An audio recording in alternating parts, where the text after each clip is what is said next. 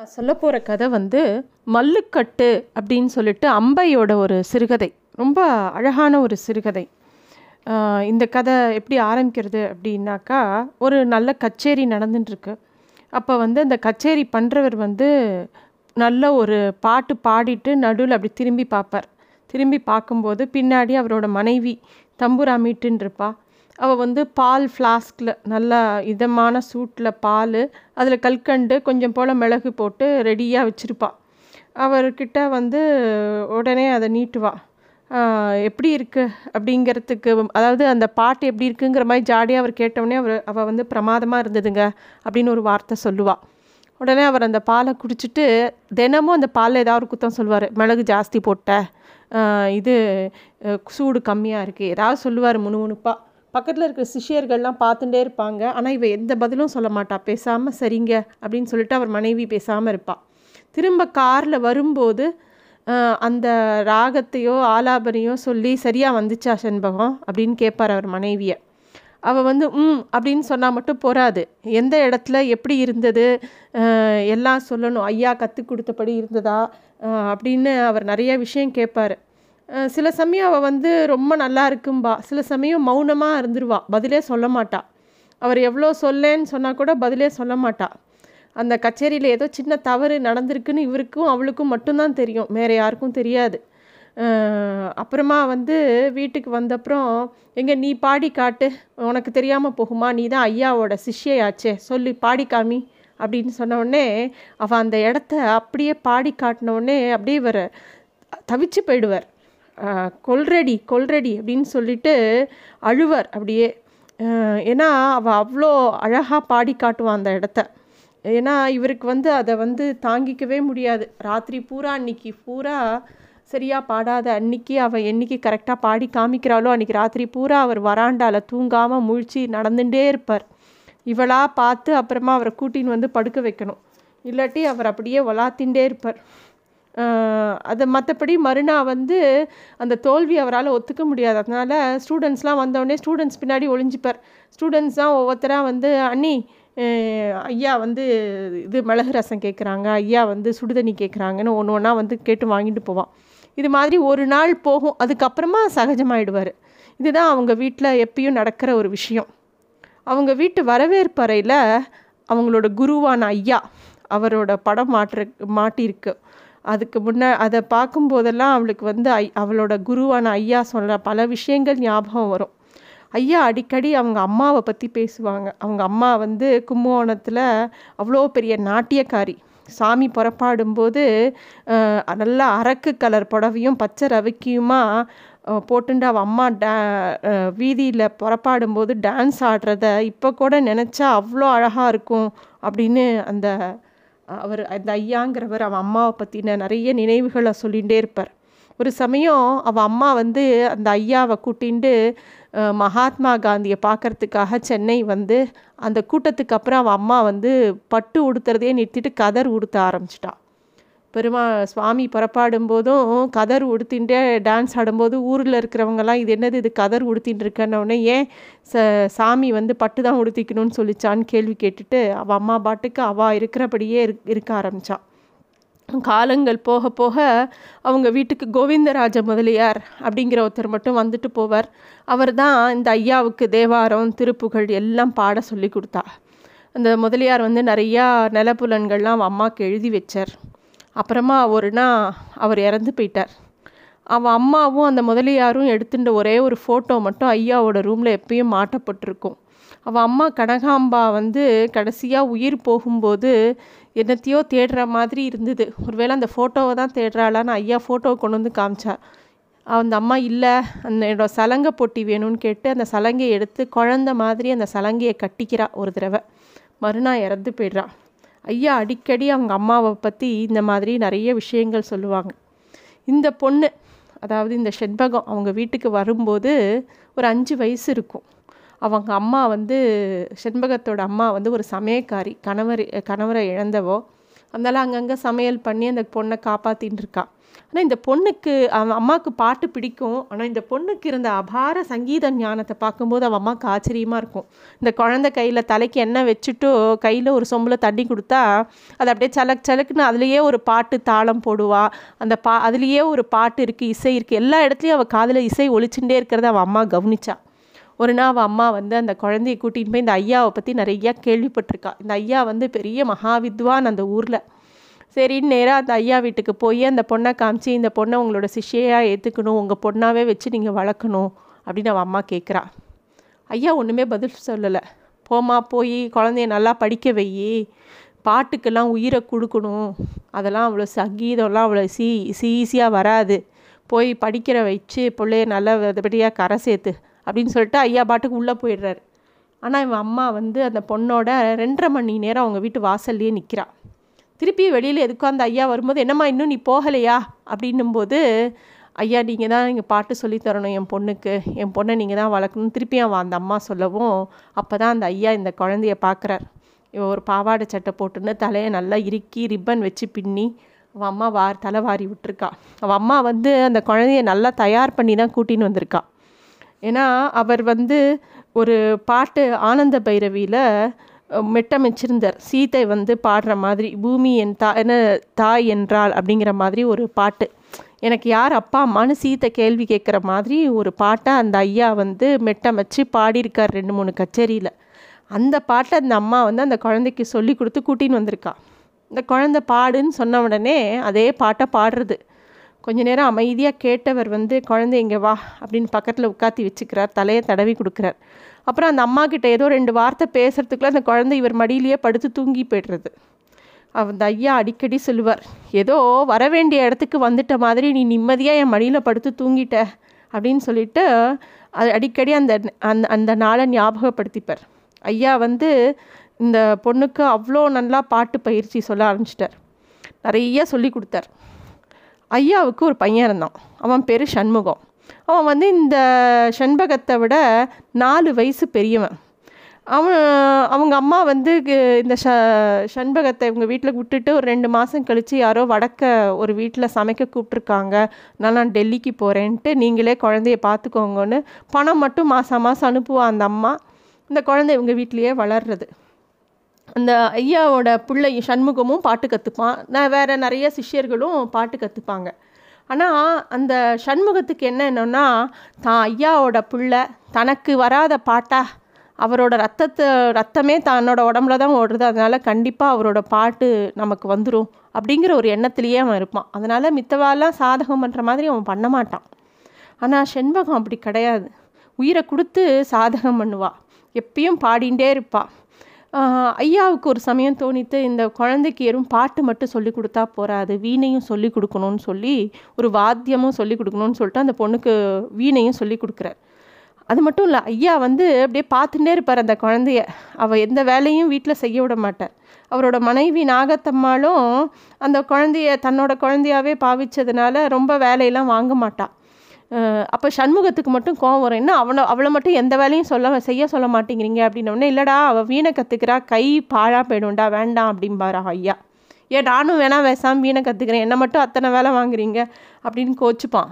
ஆனால் செண்பகத்துக்கு மேலே அவனுக்கும் ஒரு சாஃப்ட் கார்னர் உண்டு. எப்பயுமே அவளுக்கு வேணுங்கிற வெள்ளரி பிஞ்சு மாங்காய் எல்லாம் அடிச்சுன்னு வந்து கொடுப்பான். எல்லாம் பண்ணுவான். இருந்தாலும் அவங்களுக்குள்ள ஒரு போட்டி இருந்துகிட்டே இருந்தது. செண்பகம் வந்து தி பெரிய பொண்ணாக ஆகும்போது கொஞ்சம் மிரண்டு போயிட்டா. அப்போ வந்து அவளுக்கு ஒரே அழுகியும் துக்கமாக வந்தது. போன தடவை அவன் அம்மா வந்திருக்கும் போதே அவளுக்கு அந்த விஷயம்லாம் சொல்லி கொடுத்து பாவாடை சட்டையெல்லாம் வாங்கி கொடுத்துட்டு போயிட்டா டெல்லிக்கு. அந்த குழந்த மிரண்டு போயிருந்தப்போ பார்த்த உடனே ஐயா வந்து ஏன் ரொம்ப துக்கமாக இருக்க? அப்படின்னோடனே இனிமேல் நான் பாடலாமா? இனிமேல் நான் வந்து வீணையை தொடலாமா? இனிமேல் உங்கள் ரூமில் வந்து புஸ்தகத்தை எடுக்கலாமா? அப்படின்னு அந்த குழந்த மிரண்டு போயிருக்கான்னு தெரிஞ்சுட்டு அவரை கேட்குறார் இப்படிலாம் நினச்சி கவலைப்படுறியா? நீ எங்கே வேணால் வரலாம். இந்த வீட்டுக்குள்ளே நீ என்ன வேணால் பண்ணலாம். யாரும் உன்னை எதுவும் சொல்ல முடியாது. அப்படின்னு சொல்லி அவரோட மனைவியும் கூப்பிட்டு இந்த குழந்தைய தள்ளியெல்லாம் ஒதுக்கிலாம் வைக்காத. அவள் எப்பயும் போல் இருக்கட்டும். அவளுக்கு எல்லா உரிமையும் இந்த வீட்டில் உண்டு. அப்படின்னு ஐயா சொல்கிறார் அதுலேருந்து அந்த வீட்டில் இன்னும் அவள் ஒட்டிக்கிறா சகஜமாக இருக்கா. ஒரு சமயம் ஐயா வந்து கச்சேரிக்கெல்லாம் கொஞ்சம் கொஞ்சமாக செண்பகத்தையும் கூட கூட்டின்னு போக ஆரம்பிச்சிட்டார். நடுவில் நடுவில் அவளையும் பாட வைக்கிறார். ஒரு சமயம் யாரோ ஒருத்தர் வந்து அவங்க வீட்டுக்கு கச்சேரி புக் பண்ண வந்திருக்காங்க. அப்போ சண்முகம் தான் அவரை பார்த்து வாங்க வாசலில் உட்காருங்க ஐயாவை கூப்பிட்றேன்ட்டு மறந்து போயிடுறான். ரெண்டு மணி நேரம் கழிச்சு ஐயா வாசலுக்கு வந்து பார்க்கும்போது அந்த கச்சேரி புக் பண்ண வந்தவர் உட்காந்துருக்கார் என்னங்க வந்த நாளில் நான் வந்து ரெண்டு மணி நேரம் ஆச்சு தம்பிக்கிட்ட சொன்னேன். உடனே கோச்சிக்கிறார் ஐயா. ஏண்டா ஏன்டா சொல்லலை அப்படின்னோடனே அவரை பார்த்தா ஏதோ தேங்காய் முடி கச்சேரிமா இருந்தது உங்ககிட்ட சொல்லணும்னு தான் நினச்சேன் மறந்து போயிட்டேன் அப்படின்ட்டு அவன் பாட்டுக்கு அலட்சியமாக சொன்னதை கேட்டவொடனே அவருக்கு இன்னும் கோபம் வருது. உடனே அந்த வந்தவருக்கு சாப்பிட்றதுக்கு பலகாரம் தண்ணி எல்லாம் கொடுத்துட்டு அந்த கச்சேரிக்கும் ஒத்துக்கிறார். அந்த கிராமத்துக்கு கச்சேரிக்கு சண்முகத்தை கூட்டின்னு போகிறார் சண்முகமும் போகிறான் ஆனால் சண்முகத்தை பாட விடலை. சண்முகத்தை மட்டும் பாட வைக்கிறார் அந்த கச்சேரியில். அது சண்முகத்துக்கு ரொம்ப துக்கமும் கோபமாக வருது. திரும்பி வரும்போது சொல்கிறார் சங்கீதம் இருக்கிறவனுக்கு ஆணவம் இருக்கக்கூடாது. உன்னை பழி வாங்கிறதுக்காக நான் இதை பண்ணலை. ஆனால் உங்கள் எல்லாரை விடவும் செண்பகம் எவ்வளவோ தூரம் கடந்து போயிட்டா. அவளோட கச்சேரி வந்து ரொம்ப நல்லா இருந்ததுன்னு ஐயா பாராட்டுறார். அதுக்கப்புறமா ஒரு சின்ன அரங்கேற்றமும் பண்ணுறார் அதுக்கு வந்து கண்டிப்பாக அவளோட அம்மா வரணும்னு சொல்லி அவள் அம்மாவையும் வரவழைக்கிறார். ஒரு சின்ன ஸ்கூலில் சண்பகத்துக்கு அரங்கேற்றம் நடக்கிறது. அவள் பாடுறா. அப்போ வந்து எப்பயும் விநாயக அகவலுக்கு பதிலாக அவள் வந்து அவளே ஒரு பாட்டு எழுதி பாடுறா. கதிர்வேல் நாகமிருவர் மகள் செண்பக அப்படின்னு சொல்லி ஒரு முத்திரை வேற அதில் வச்சு அவள் பாடுறா. அந்த பாட்டு அவ்வளோ நல்லா இருக்குது அதை கேட்ட உடனே அவள் அம்மாக்கே ரொம்ப சந்தோஷமாக இருக்குது ஏன்னா அவள் அம்மாவோட பொண்ணு நாகத்தம்மாளோட பொண்ணுங்கிற முத்திரையை அவள் அதில் வச்சது வந்து அவள் அம்மாவுக்கு ரொம்ப சந்தோஷமாக இருக்குது அது திரும்பி வரும்போது திருப்பியும் சண்முகம் வந்து கோவமாக கேட்குறான் ஐயாட்ட. ஏன் விநாயக அகவல் பாடாமல் அவள் பாட்டுக்கு இந்த பாட்டை பாடினாலே இது சரியா அப்படின்னோடனே அதுக்கு அவர் வந்து இது ஞானச்சிருக்குடா அப்படி தான் இருக்கும் அப்படின்றார். ஷண் ஷண் சண்முகத்துக்கு எப்போ பாரு வந்து செண்பகத்துக்கு மேலே ஒரு போட்டி இருக்குது ஆனாலும் செண்பகம் அவள் பாட்டுக்கு அவளோட பாடல்களில் ரொம்ப லயிச்சு போயிருக்கா. கொஞ்ச நாள் கழித்து அவள் அம்மாவும் இறந்து போயிடுறா அதனால இங்கேயே தான் இருக்கா அவள் செண்பகம் அப்போ செண்பகத்துக்கு மாப்பிள்ளை பார்க்கலாம் அப்படிங்கிற ஒரு எண்ணம் வரும்போது ஐயா கண்டிப்பாக சொல்லிடுறார். யார் உன்னோட பாட்டுக்கு தடங்களாக இருக்கானோ அவன் வேண்டாம். யார் உன்னை பாட வைப்பானோ யார் உன்னோட கச்சேரி பண்ணுறதுக்கெல்லாம் எந்த தடையும் சொல்ல மாட்டானோ அந்த மாதிரி மாப்பிள்ளையாக பார்க்கலாம். உங்கள் ஜாதியில் பார்க்குறதா எங்கள் ஜாதியில் பார்க்குறதா அப்படிலாம் பேசினும்போது செண்பகத்துக்கே இதுக்கெல்லாம் எதுக்குமே பதில் தரல. அவள் பேசாமல் இருக்கா. ஐயா எது செஞ்சாலும் சரியாக இருக்கும் அப்படிங்கிற மாதிரி பேசாமல் இருக்கா. அப்போ வந்து சண்முகத்துக்கு கோபம் வருது. சண்முகம் நேராக செண்பகத்தை போய் நீ என்ன தான் கல்யாணம் பண்ணிக்கணும். நீ வேறு யாரையும் கல்யாணம் பண்ணிக்கூடாது. நீ எப்படி என்னை விட்டுட்டு வேறு யாரையோ கல்யாணம் பண்ணிப்ப? அப்படின்னு அவள் கேட்டவுடனே அவளுக்கும் அவன் மேலே அப்போ தான் ஒரு அன்பு இருக்குங்கிறது அவளுக்கும் தெரியறது. அவளும் அதுக்கு சம்மதிக்கிறாள் ரெண்டு பேரும் போய் ஐயா கிட்ட சொல்லவும் ஐயா கொஞ்சம் மௌனமாக இருக்கார். ஐயாவுக்கு அதில் ரொம்ப பெரிய விருப்பம் இல்லை. ஆனால் வந்து ஐயாவோட மனைவிக்கு வந்து ரொம்ப சந்தோஷம். அவள் அப்படியே கட்டின்றா செண்பகத்தை. ஐயா வந்து சரி கொஞ்சம் வயசு போகட்டும் இன்னும் ரெண்டு மூணு வருஷம் போகட்டும் அப்படிங்கிறாரு. ஆனால் சண்முகத்துக்கு விருப்பம் இல்லை. அதான் அது எதுக்கு ரெண்டு மூணு வருஷம் போகணும்? எங்களுக்கு தான் பிடிச்சிருக்கே. நீங்கள் பண்ணி வச்சா என்னன்னு அவன் ஆர்கியூ பண்ணுறான் அப்புறம் ஒரு மாதம் ரெண்டு பேரும் மூஞ்சி தூக்கி வச்சுன்னு இருக்கிறத பார்த்தோன்னே ஐயாவுக்கு நாள் குறித்து கல்யாணமும் பண்ணி வச்சிடுறாரு ரெண்டு பேருக்கும். ரெண்டு பேரும் ரொம்ப சந்தோஷமாக இருக்காங்க. அப்போ நிறைய கச்சேரி வருது. சண்பகத்துக்கு கச்சேரிலாம் வந்தவுடனே சண்முகம் மெதுவாக ஒரு நாள் பேச்ச ஆரம்பிக்கிறான். சொல்கிறான் அவள் ஐயா கிட்ட ஐயா நான் எனக்கும் கச்சேரி வருது அவளுக்கும் கச்சேரி வருது. இனிமே செண்பகம் எதுக்கு போய் மேடையில் பாடணும்? வீட்டில் பாடினா போகிறாதா நம்ம கூட பாடினா போகிறாதா நான் போய் வெளியில் நாலு இடத்துல போய் சம்பாதிக்கிறேன் பாடுறேன்.